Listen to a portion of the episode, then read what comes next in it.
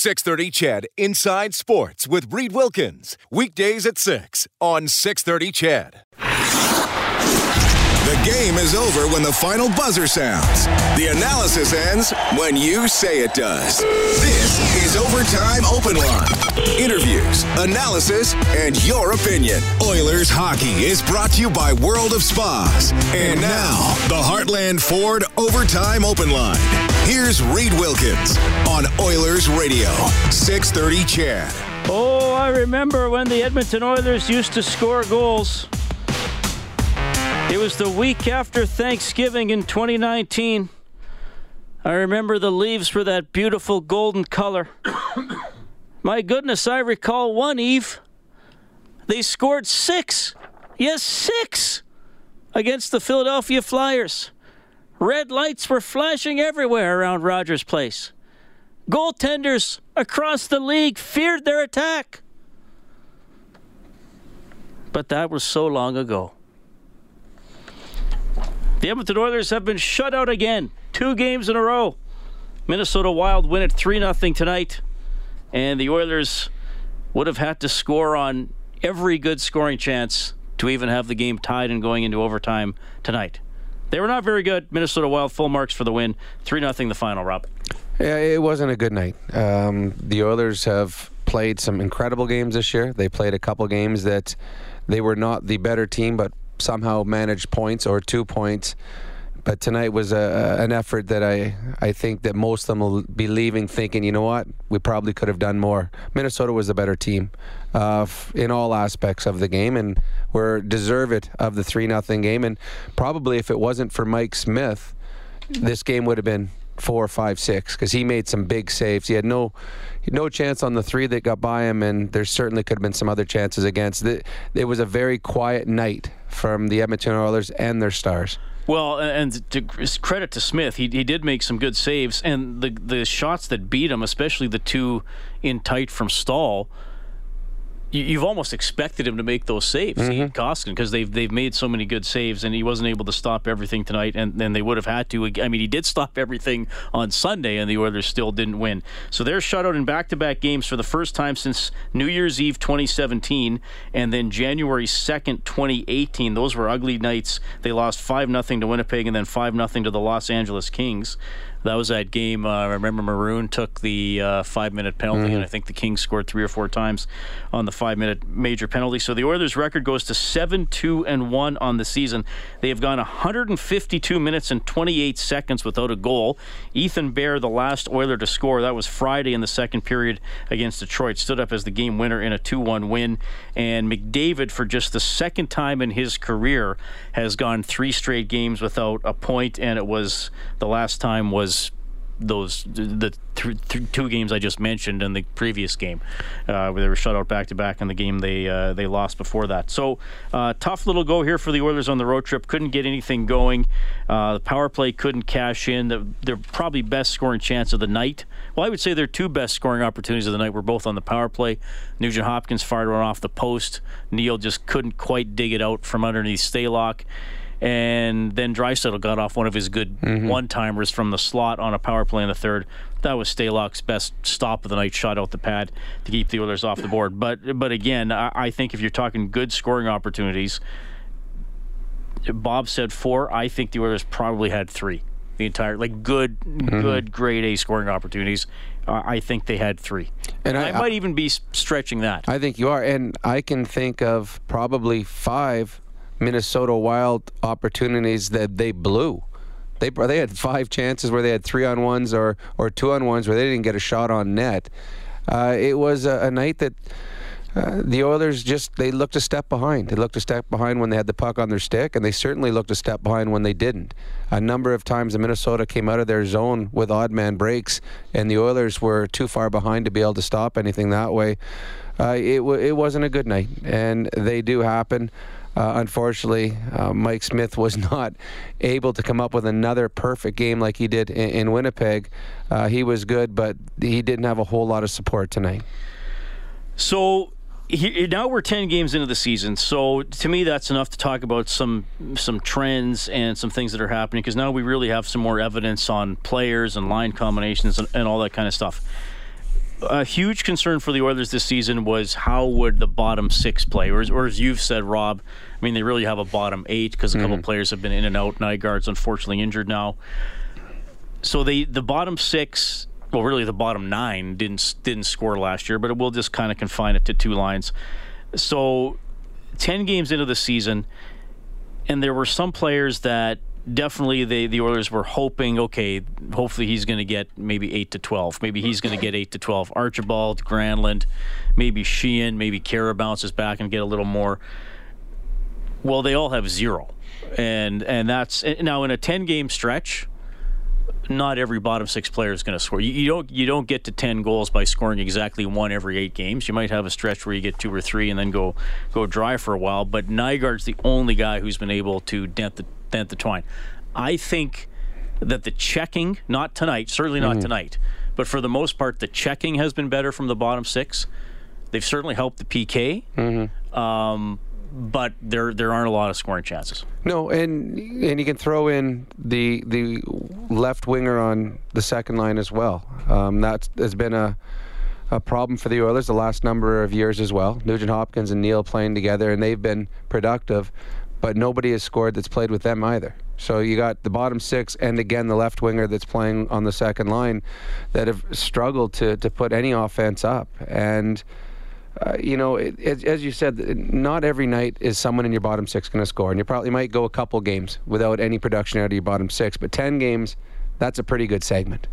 That uh, that's ten games. That's seven players. That's seventy man games right there without a goal from your bottom guys, and not getting a whole lot of looks. And I think that's the one that is probably a little more disheartening. Is sometimes you know okay we ran into a hot goalie or, i mean we got our chances eventually they're going to come the last few games the bottom six players haven't really created anything where you can say oh well they're coming and that's something that they got i mean tonight the the, the blender came out and we had four completely different looking lines and that's because the top two lines dried up tonight and when they do, you hope that maybe somehow the third or fourth line could chip something in. Maybe this is going to be a night that they uh, contribute and help the the tops top three or four players do something. But it it hasn't been there, and there are some positives on the bottom six. They are better than the bottom six the Oilers had last year.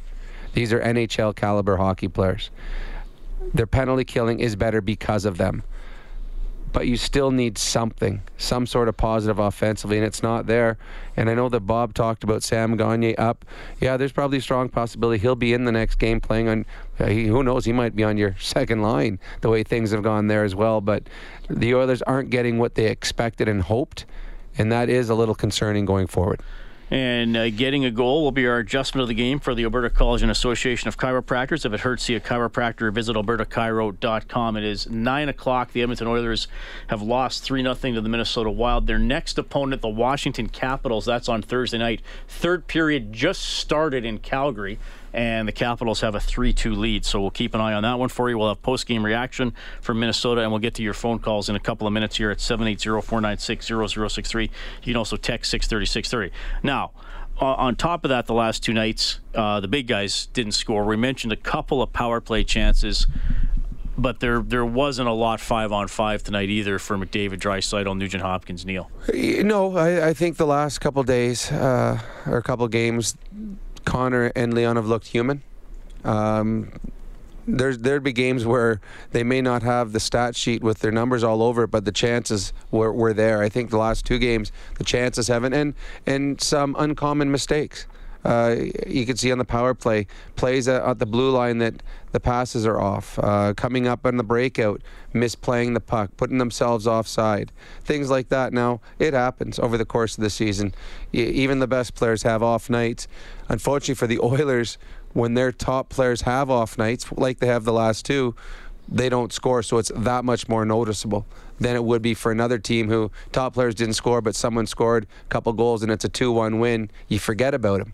But when you don't score, then the big spotlight's on your top couple players, and they weren't as good. They they weren't, and uh, they will need to be better because the the schedule gets a little bit harder now when you start playing some of the top teams in the NHL. Game one of the World Series has Washington leading Houston 5 3 in the seventh. The Raptors win their season opener in overtime 130 122 over New Orleans. Whenever the Oilers score five or more in a game, we turn on the goal light on 630ched.com slash Oilers. That's courtesy Japanese Village, AAA steak and succulent seafood cooked at your table. Celebrate your senses, and you, would be able to print up a coupon for a, a, free appetizer to Japanese Village. We saw that uh, a few times early in the season. Well, we're still early in the season, but earlier. But the Oilers only two total goals in their last three games. They go one, one, and one in those three games. All right, 780 496 0063. We have Brian on the line. Hey, Brian, go ahead. Hey, guys. How you doing? Good.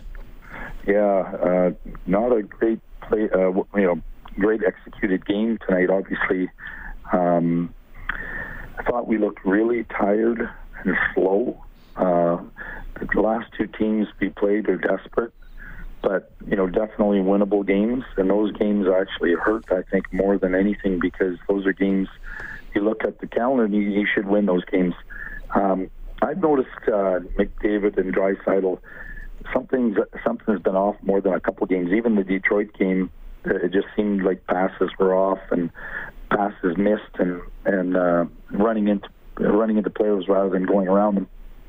But uh, you know, might it might just be the way they're defending those guys now. But but I agree, totally agree with you that the, the bottom six guys uh, are better. But there's you know, I mean, how long can you wait before you start calling up players. Like, what are the chances of Yamamoto coming up to, to help out in the bottom six? Uh, yeah, good question. I, I don't see that happening. I, I I just don't see Yamamoto coming in the bottom six. I I, th- I don't see it happening immediately. I, no. I, think it could happen this year. Oh no, I think I think Yamamoto is going to be going to get a couple games this year, but I don't see it happening anytime soon. And I think if he comes up, uh, he's more apt to be going on to Nugent Hopkins line on the second line, as opposed to playing on your fourth line. Because Yamamoto, I don't see as a penalty killer, not yet. Mm-hmm. So I think he'd be a guy that would uh, play. I mean, they're not getting any production out of Nugent Hopkins left wing. Now, I wouldn't be surprised if Gagne goes there next game and hope that something works out that way. But they, I just don't see him coming up and playing and getting a few minutes here or there. And they, he's got to come up and play substantial minutes if he's going to play. Yeah, Brian, I wonder if there was a call up with one of the uh, better offensive players from the minors, if, if they would get thrown on Nugent Hopkins' wing as opposed to going yeah. on the third or fourth line. Yeah, uh, that that would make sense. Uh, but but uh, I just wonder how long you know they they will go because you, you cannot depend. You know we cannot you know uh, project. Of course, it, it may not happen. But last year, I mean, it was like the worst bottom six scoring results in the history of the NHL, and it's not starting off much better. I mean, except for the PK and the um, you know keeping the puck defensive structure is a little bit better, but we still need to get some more goals. Yeah, no, you're right, Brian. Thanks, man. Yeah. Take care. That's Brian, 780-496-0063. Yeah, it, it, disappointing. And, and again, I, I, preface all this by saying the, the, the offensive players didn't score the last two games either. So you know this these are these are team failures the last two games. But if we're talking the the ten game stretch, then yeah, I mean you've had some explosive games from Draisaitl, some explosive games from McDavid, a four goal explosion from Neal. Nugent Hopkins has been good, especially on the power play. I, have thought, uh, you know, Bears chipped in a couple goals. So yeah, you, you got to have something go in at at some point from from somebody else, and you know, it's I.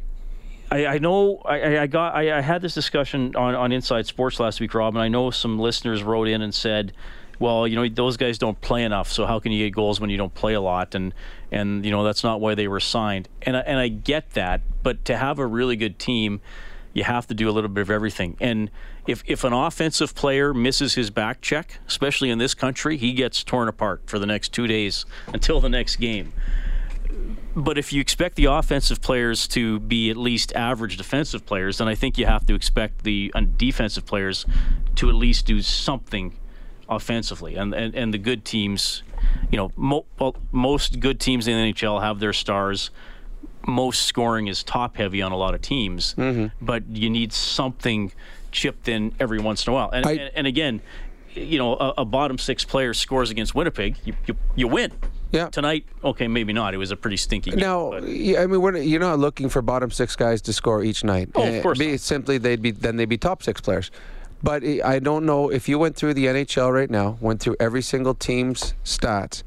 I'm not sure you would find another team in the National Hockey League that had their bottom two lines with zero goals, like zero goals. yeah, probably not. So there's got to be there. So yeah, they're not expected. If the if the fourth line, for example, scored a goal every fourth game, and the third goal line scored one goal, just one goal every third game, then you would say they're doing their job. That's that's. I mean, they're contributing. Uh, but when you're going you're going ten games and they've got zero goals combined, that's one eighth of the season gone without them scoring a goal. And the the biggest thing too is they haven't really there haven't been a lot of chances. Normally, the way it works, uh, a top line only needs sometimes one or two chances to score a couple goals in a game. The bottom line needs a number of chances. That's why they're down there. They don't have the same hands, the same scoring pedigree. So sometimes they'll get four or five chances, and at the end of the night they'll have nothing or they'll have one. But right now they're getting no chances, and that's hard. When you're a bottom six guy and you're not getting chances, it, it, it it's hard to put the puck in the net because you usually need a lot more. Your shooting percentage is usually a lot lower than the guy who's who's scoring 20, 25 a season. All right, Oilers lose 3 0 to the Wild. More of your phone calls in a couple minutes, but back to Minnesota. Here's Alex Chiasson. Do we look at this as just a team that hasn't scored for a couple games, or do we look at this as a team that's maybe the support scoring needs to improve here? Um, yeah, I think uh, you've touched on a, a few things uh, um, that uh, definitely has to get better for a group. Um, I think the other part is uh, with the start that um, we've been having. Um, you know, teams are going to go out and come out and play hard, and um, I think that's one thing this group has to learn uh, how to handle. And um, but um, for sure, night wasn't our best effort. Do you? It's ten games in. There was seven forwards in the lineup tonight without a goal. You would be one of them, I guess. Uh, help out. As hard as, hard as they're working, you guys are working.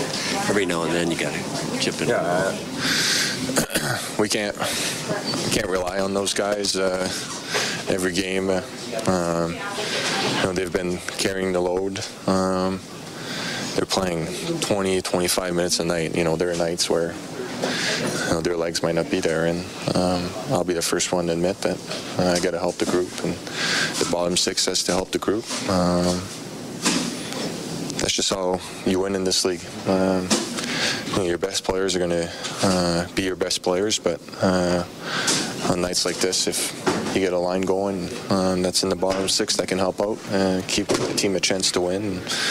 Um, right now, as a group, just, we're not doing that. All right, that's Alex Chiasson. I think he knows the deal after the Oilers lose three nothing to the Wild. Uh, pretty, pretty blunt comments from him, and he, you know, he made a reference to, you know, now teams are seeing each other and getting tape on each other's power plays and penalty kills and tendency and all that kind of stuff. Partly ongoing adjustments throughout the course of the course of a long season. And I remember talking to him last year. He had, you know, he had 17 goals in the first half of the season, and he said.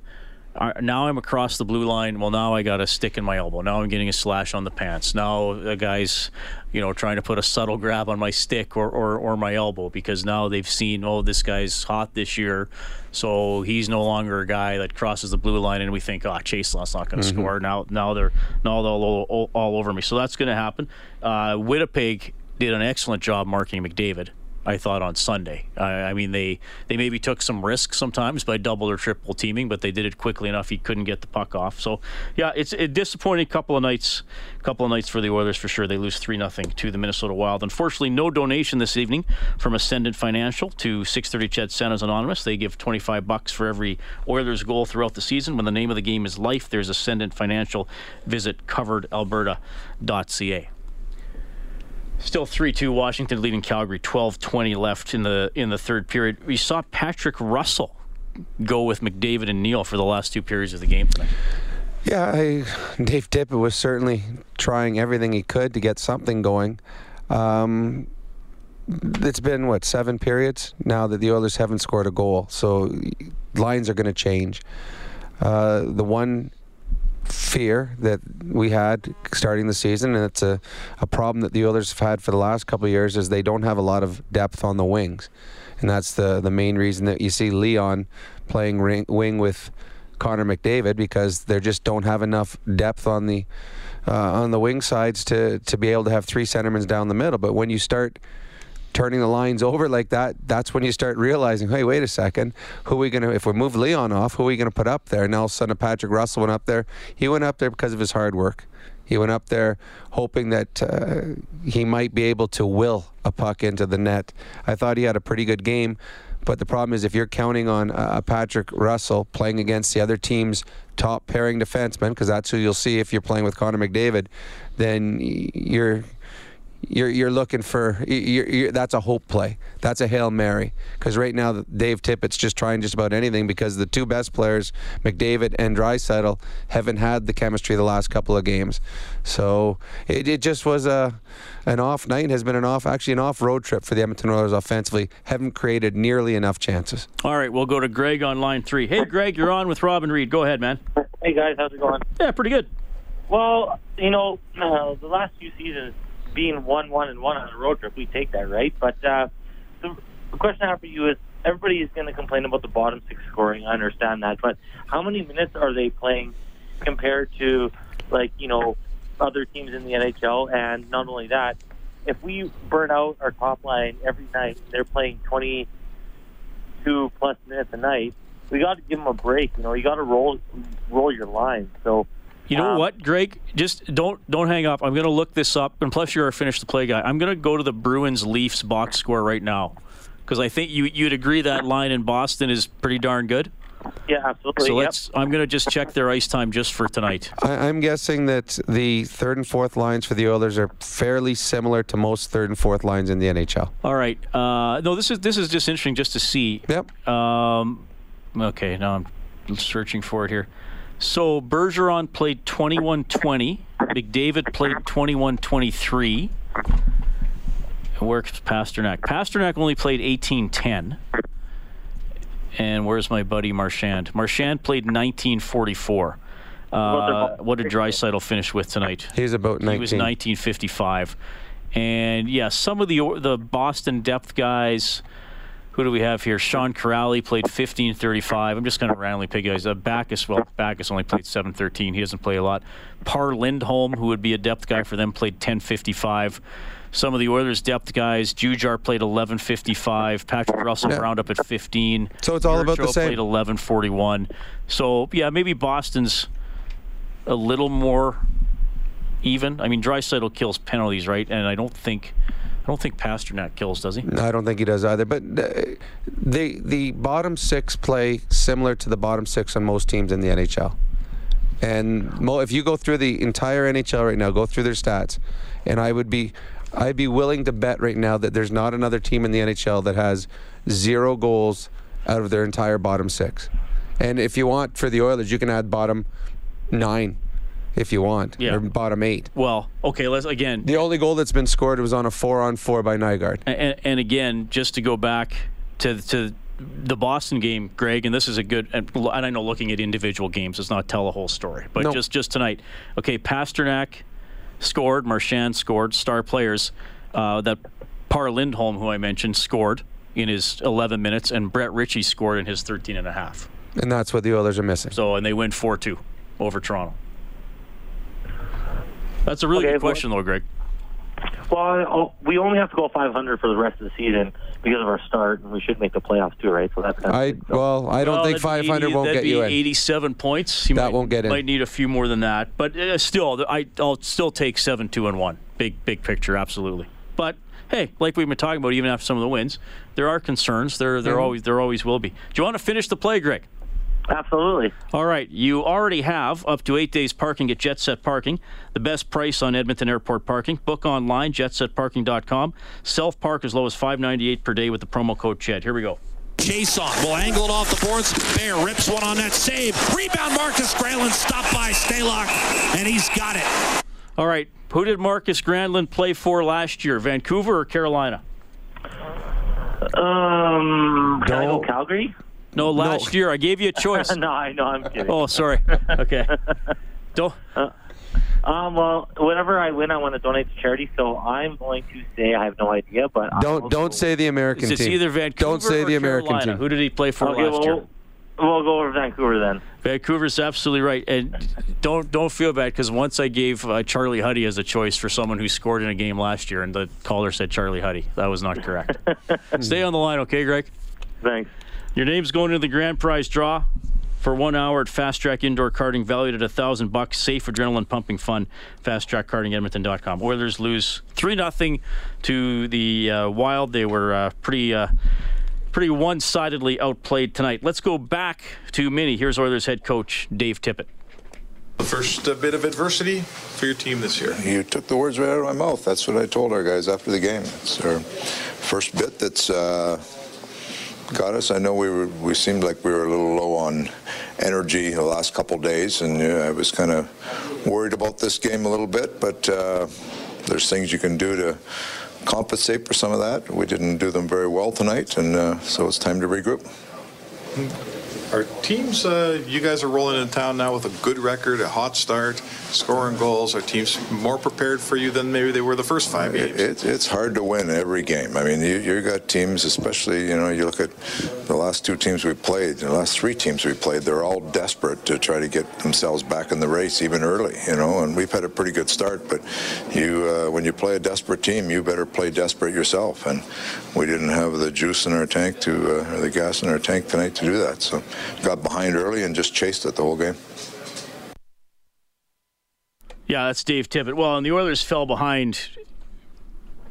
It, it happened quickly. I mean, you hmm. got you had Staal at 11:33, Staal again at 12:48, and then Brad Hunt got his fourth of the season at 16:46. So basically, five minutes. It went from a scoreless game to a three nothing edge for the Wild. Brad Hunt. And Maybe people are hearing us saying this, but good for him. Mm-hmm. Good for him. And uh, Eric Staal loves playing the Oilers. Now 24 points in 22 career games against Edmonton.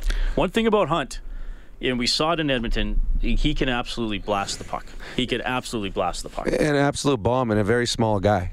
Normally it's the big, the big, like the Sheldon Sourays that come in with the huge bombs. Hunt is not a big man, but he puts.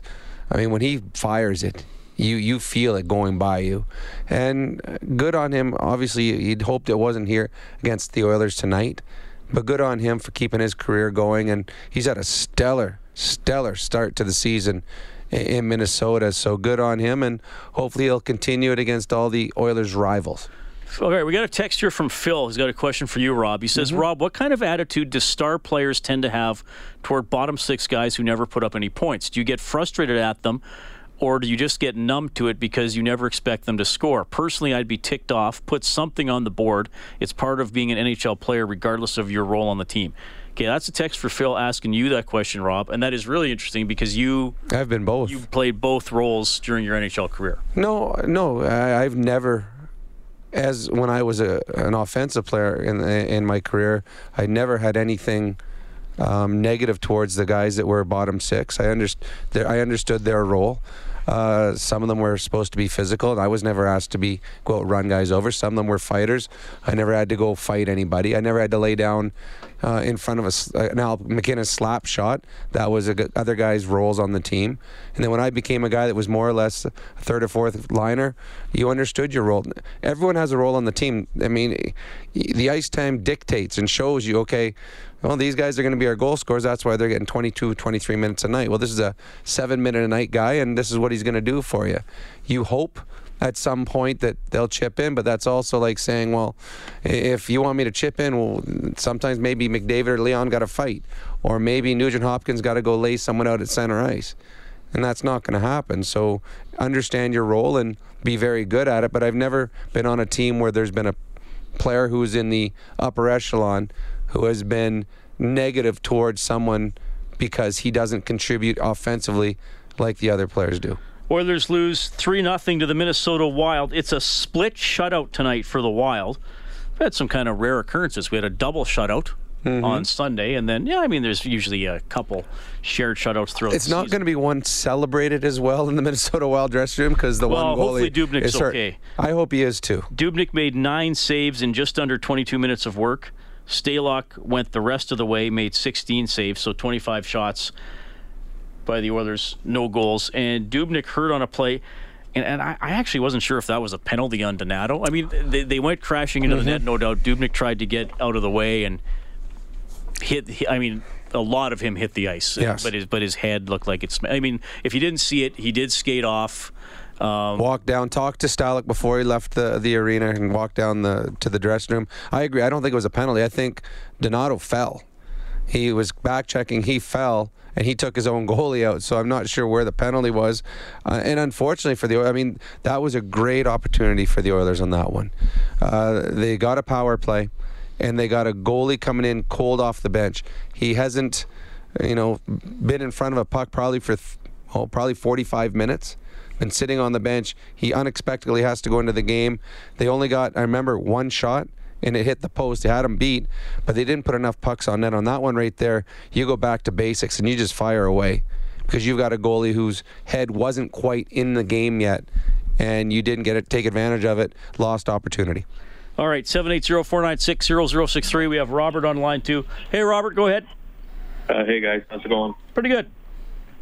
Well, I want to talk a little bit about uh, Draisaitl and McDavid. I I don't think I don't think those two played bad tonight, but I think at the same time, I think uh, I think when you're when you're when you're not getting any scoring out of the out of the, out of the bottom six, I don't think you, you can expect the Oilers to go seven two and one every ten games that the bottom six doesn't do anything. Absolutely right.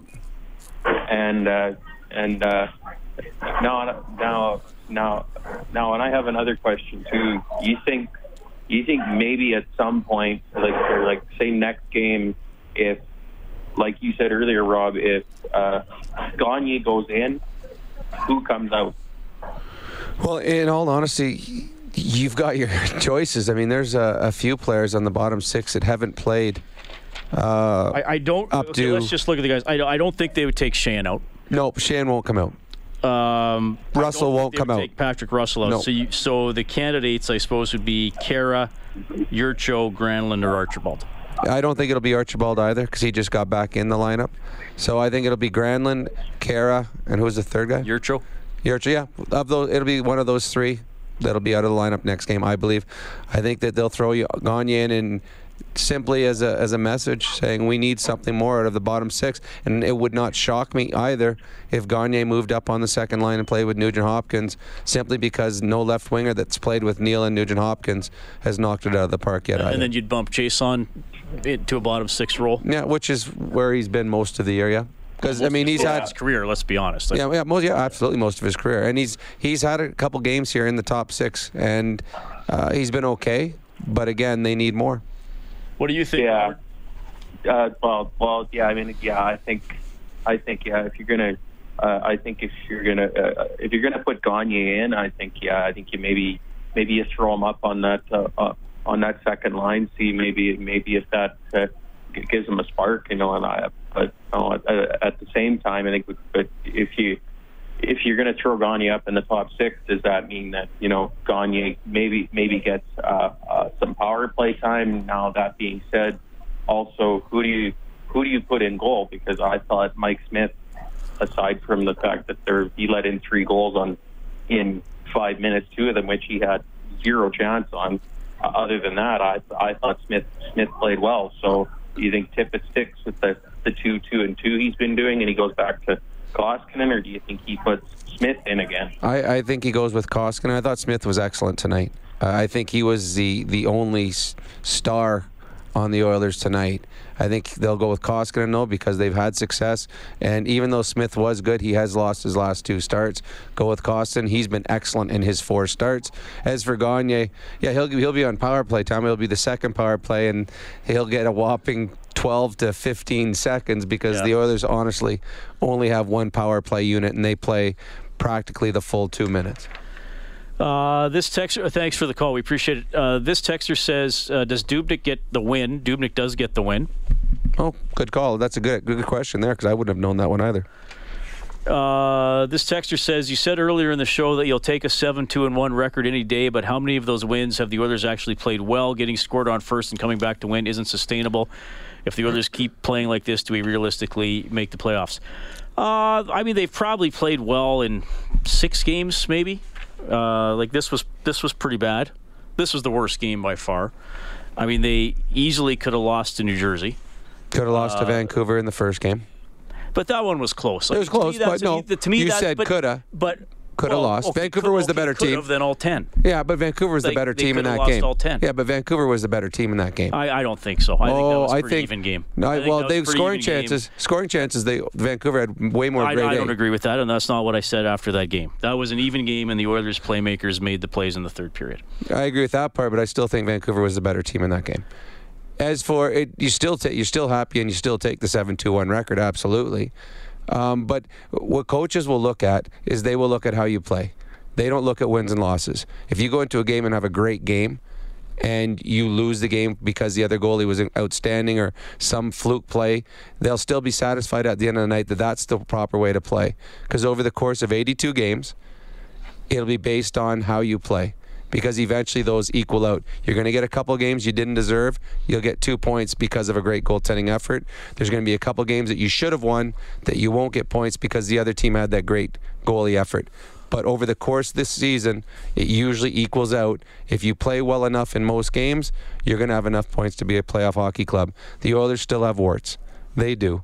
But you will take that 7 and 2 record and run with it and just try to find ways to be a better hockey club in the next 10 game segment. Yeah, I, it's an interesting debate. I, I know sometimes people say, "Well, they're they're better than their record, or they're worse than their record." I always think by the end of the season, you you are your mm-hmm. record, and even even the games the Oilers won that they sh- maybe shouldn't have, there were still reasons they won. Mm-hmm. Your goaltender's part of the team. Yep. You, you know, if he if he steals a couple a- along the way, Go back and look at the Gretzky days. Yeah, there were nights that they got outplayed, I- but I mean- Grant Fuhr was incredible, and they had Gretzky and Kurri, so they won hockey games. I mean, the uh, the Montreal Canadiens did not have the best team in the NHL in '86 or '93, but they had the best goalie in the playoffs. That So- helps. So, I mean, that's a good question. Um, he, he says if the Oilers keep playing like this, do they realistically make the playoffs? Well, look, I didn't pick the Oilers to make playoffs before the season. I said 88 points, and you probably fall short of a wild card by Mm-hmm. by two to five wins, depending on what the the cut line is. Is this going to go in for Washington? Carlson again too. Wow, Washington's going to beat the Flames. It's five two. I think that's three points for the Leeds leading scorer, John Carlson. I'm pretty Yeah, sure that's his third of the night.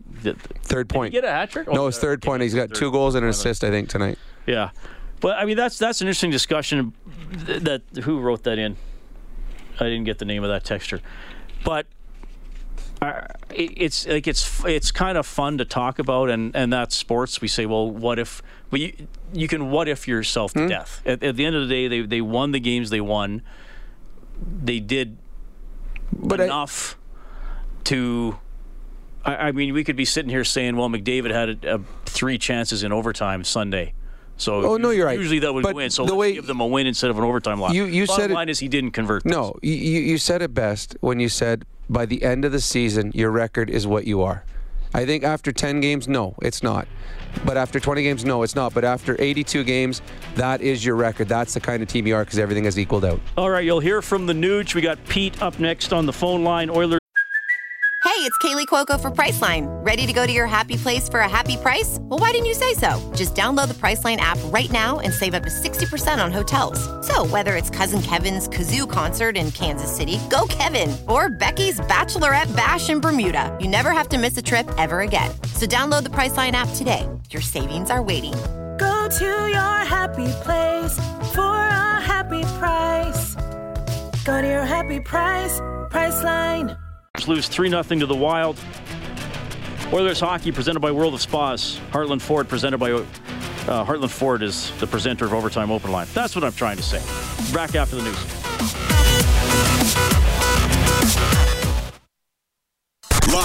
Oilers hockey is brought to you by World of Spas. This is the Heartland Ford Overtime Open Line. Here's Reed Wilkins on Oilers Radio, 630 CHED. Here's a lead pass, wrist shot off the rush, cut it, save Smith, rebound loose, grab, elevated by Suter inside, wrist shot, save made Smith on the rebound, and then he got plowed into and didn't like it and chopped the guy back. And that's the one thing about Mike Smith is he will engage.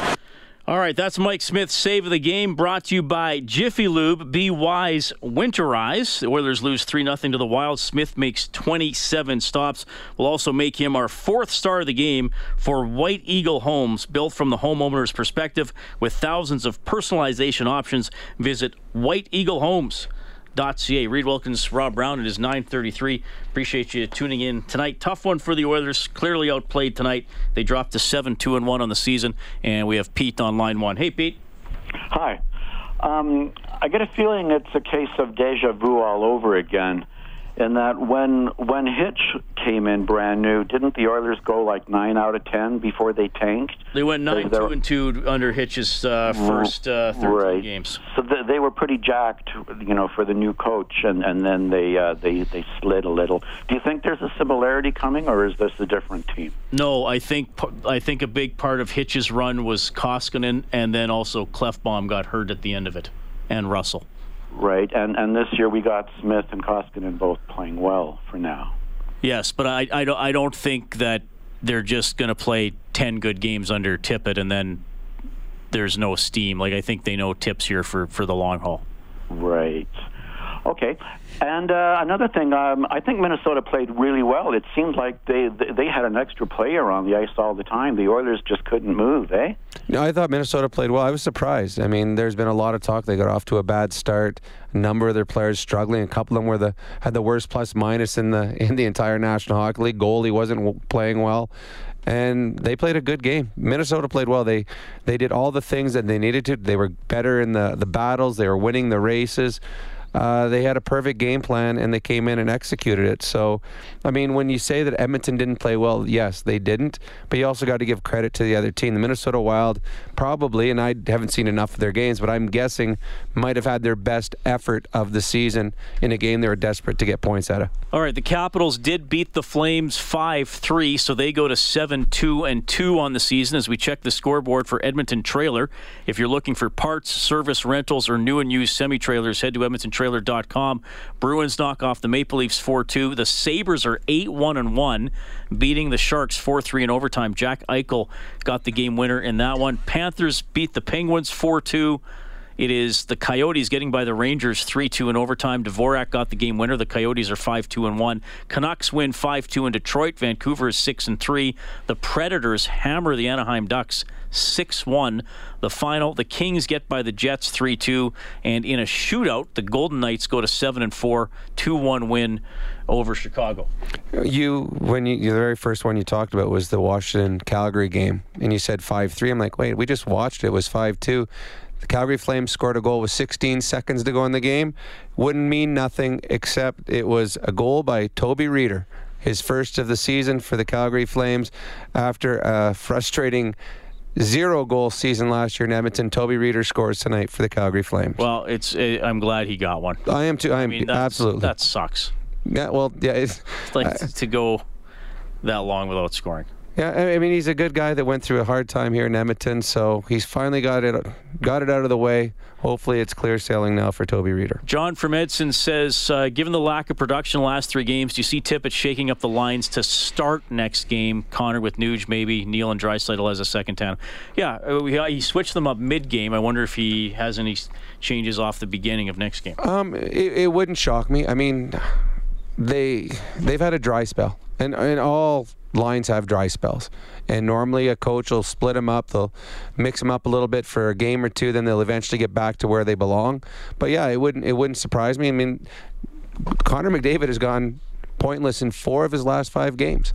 I mean, that's, that's something. He just that, got five. He got five in one night. That was a really good night. Before in his last five games. So, uh, yeah, it, it would not shock me at all if they they completely revamp the lines for the next game.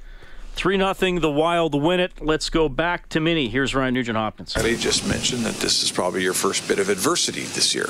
Yeah. Um, first time losing two in a row, and first time, uh, first real game that I thought.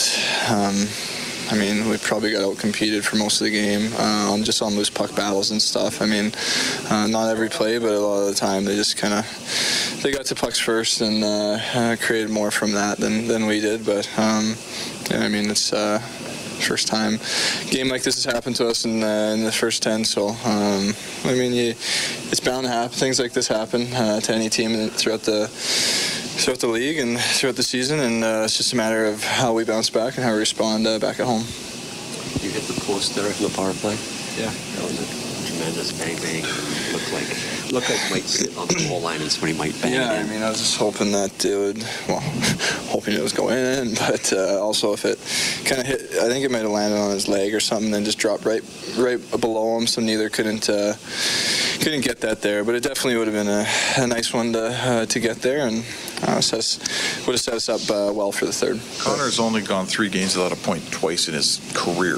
This is the second time. Um, and you guys haven't scored for two games. Is that a fairly obvious sign that the support scoring needs to pick up? Well, I think it's uh, a sign that teams are they're playing us tight right now, and uh, those, these last two games, I mean, uh, um, they've been tight. I mean, they're not giving up. Uh, uh, I mean, they're not giving up a whole lot. Every chance we get, we have to work for uh, and, and create. Um, but I mean, it just it shows that there hasn't been a whole lot out there. We can, we, we, I think, easy success or um, recipe of success for us is just point shots, to get pucks back, and um, that's kind of how we got some against Philly, against. Um, back at home there. So I mean, we got to get back to that. But uh, no, it's just uh, winning battles all over the ice uh, creates offense. So. Doobie's head hit the hit the. Oh my God! Oh yeah, bang back. Oh jeez, yeah. I didn't. Yeah, I He's a big boy. saw him go saw him go down. Didn't see exactly what happened, but uh, I mean, obviously hope uh, hope he's all right. All right, that's Ryan Nugent Hopkins. Oilers lose 3 0 to the Minnesota Wild. Shutout in back to back games. 152 minutes, 28 seconds since they last scored. First time they've been shut out in consecutive games since New Year's Eve 2017 and then January 2nd, 2018. I remember those ones. They lost 5 0 to Winnipeg and then lost 5 0 to the Los Angeles Kings. Just want to round out the scoreboard here. Bottom of the eighth. Game one of the World Series. Washington with a 5 4 lead in Houston, and the Raptors won their season opener in overtime 130 122 over New Orleans. Jordan on line one. Go ahead, Jordan. Hey, guys, how you doing? Quite well.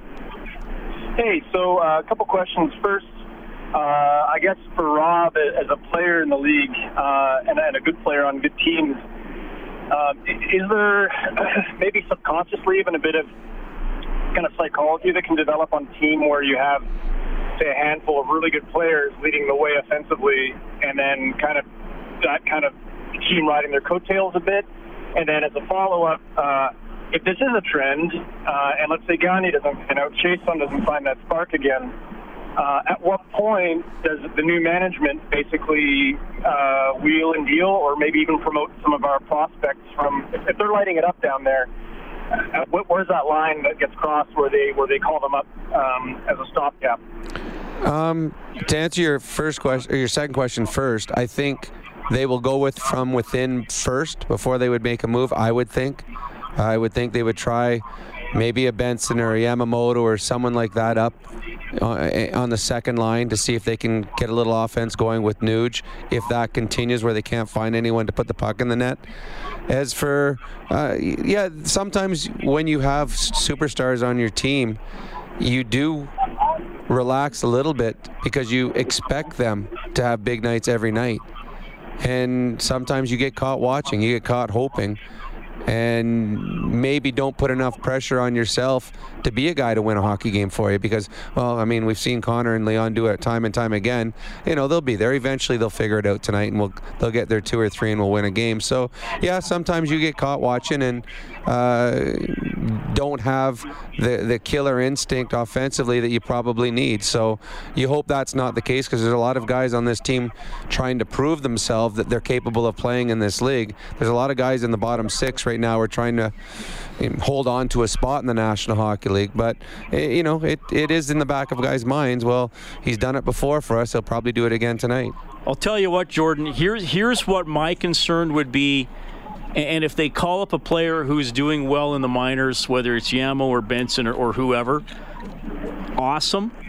But my worry would be is that guy's going to come up and we're going to look at him and be like, okay, well, he's going to save the offense because that's a horrific formula and it's killed this team in the past. Like Bears on the team because he earned a spot. If, if they're calling up guys from the minors to reform the offense or give it that much of a boost, t- to me, that's not going to be. A But the thing is, they're not going to be coming up to reform because they got McDavid, they got Draisaitl. You're asking for a complimentary player. no, I know, but So, it just, I mean- it just worries me if they they. No, but they're going to give. I mean, they're don't they're going to get Holland wants to chances. do that, right? No, they don't want to, but they're going to give guys chances over the course. You you got to admit you think Yamamoto and Benson are going to get a game or two this year, correct? Yes. Yes, and I agree too. Jordan, would you think they'll get up at some point? Well, I think I, I guess my hope, and to, to echo your sentiment, I, I really hope that they don't like because those guys are are playing well down there. I hope they don't uh, they resist the urge because I think, and, and I guess as a follow up, uh, final question is. And I, just because I'm a new dad as of two weeks ago, so I haven't had a chance to see a lot of the games. Or, but, or, uh, yeah, because you can't sleep either. You're up all night. I know us fathers have it tough doing everything. I know what it's like. it's uh, it's tough being a fan and a father. But uh, anyways, um, the question is, uh, of the games you've seen, and who who who is the most likely of the middle or bottom six players, uh, new players or old, to kind of have a breakout here uh, and, and be be part of the answer? Uh, like, who would you bet on at this point, based on how they've been playing? With with on the Oilers team, you mean? Yeah. Yeah, the current roster. Um, Jordan, I'll put you on hold here so we could you can hear us a little better. Well, I, I think the hope and the highest expectations probably for me were probably Nygard because he has world class speed, because he produced offensively last year in, in, in Sweden. So I think he was the guy that you thought would have a chance to be a top six forward, play with Nugent Hopkins. Now, obviously, an injury has set him back. But I think of all of the players that they brought in, he would be at the top of the list. And then you were the second biggest one was it was a hope would be a Jurco. See, I think Archibald because he Archibald had 12 last year in 68 games. Yeah, see, I watching him play. To me, he's a third line player that's going to work Oh, no, hard. but does, I think I- think he means to, to be the best support scorer, not to all of a sudden Oh, get 20 yeah, 25. yeah, I still, I my my guys be Nygard. He'd be the, the guy that I think that could have the biggest biggest influence on on, on the game offensively, or the hope, anyways. All right, we got to take a quick timeout. Oilers lose 3 0 to the Wild. You'll still hear from Riley Sheahan. Overtime open line presented by Heartland Ford.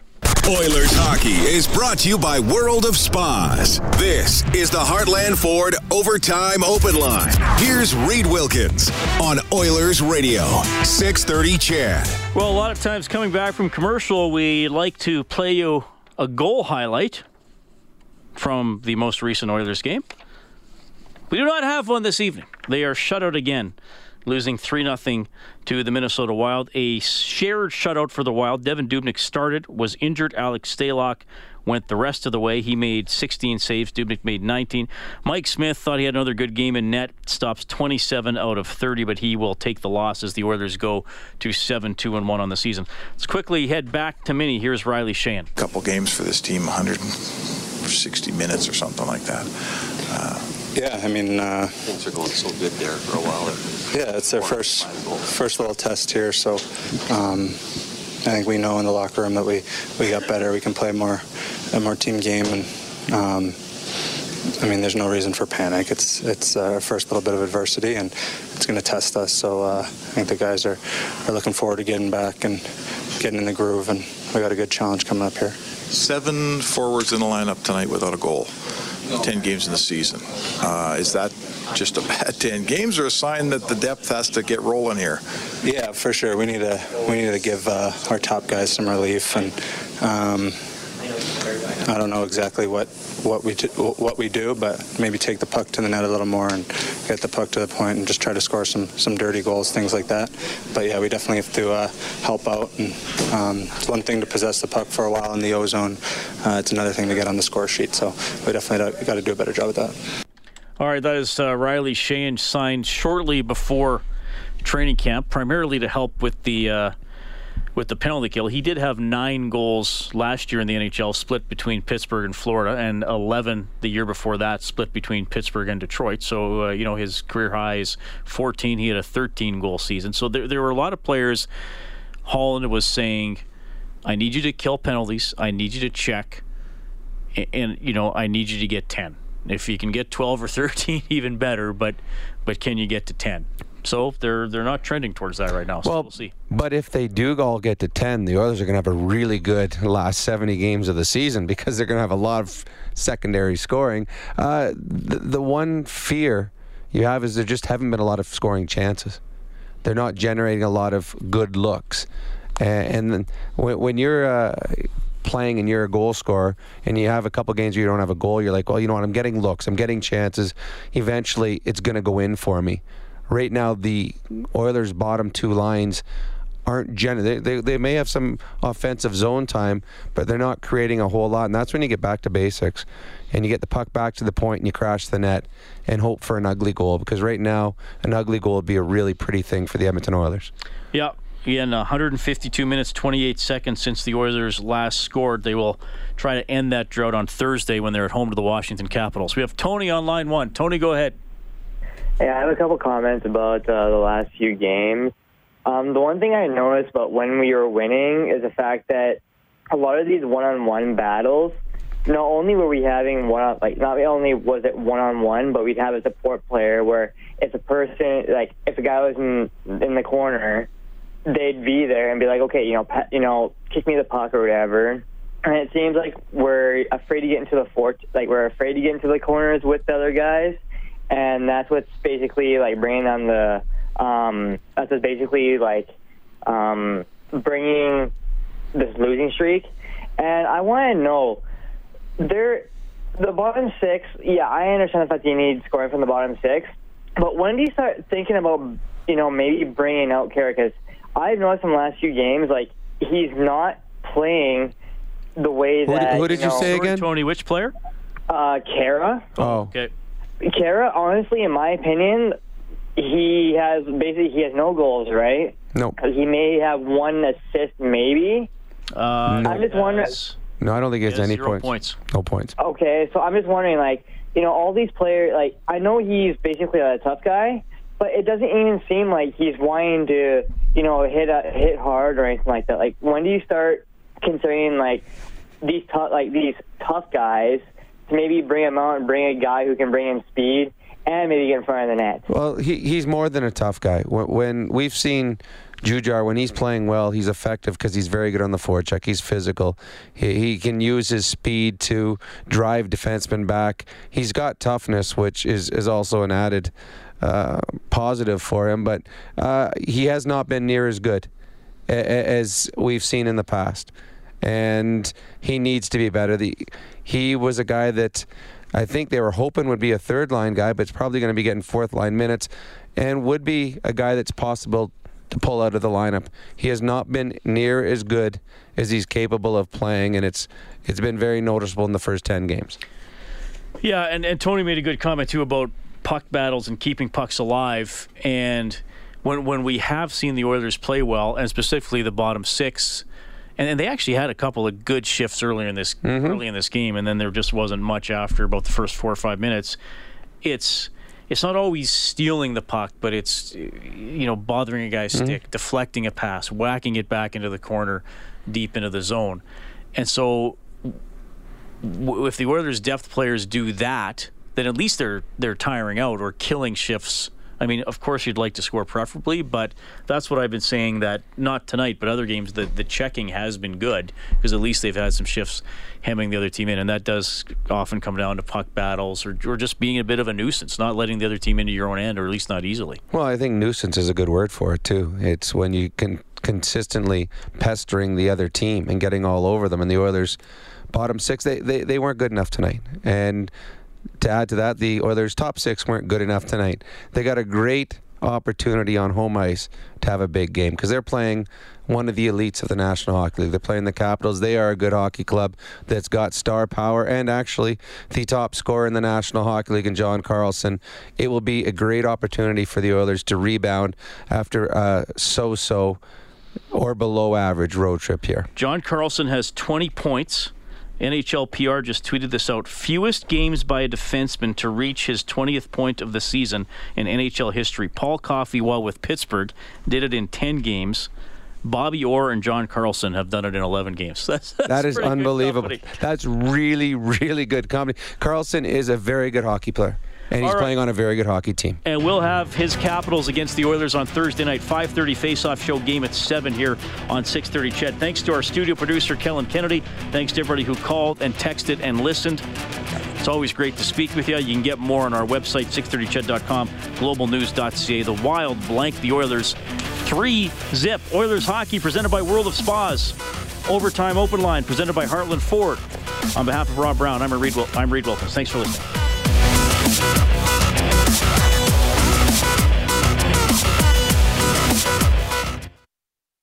Six thirty CHED Inside Sports with Reed Wilkins weekdays at six on six thirty CHED.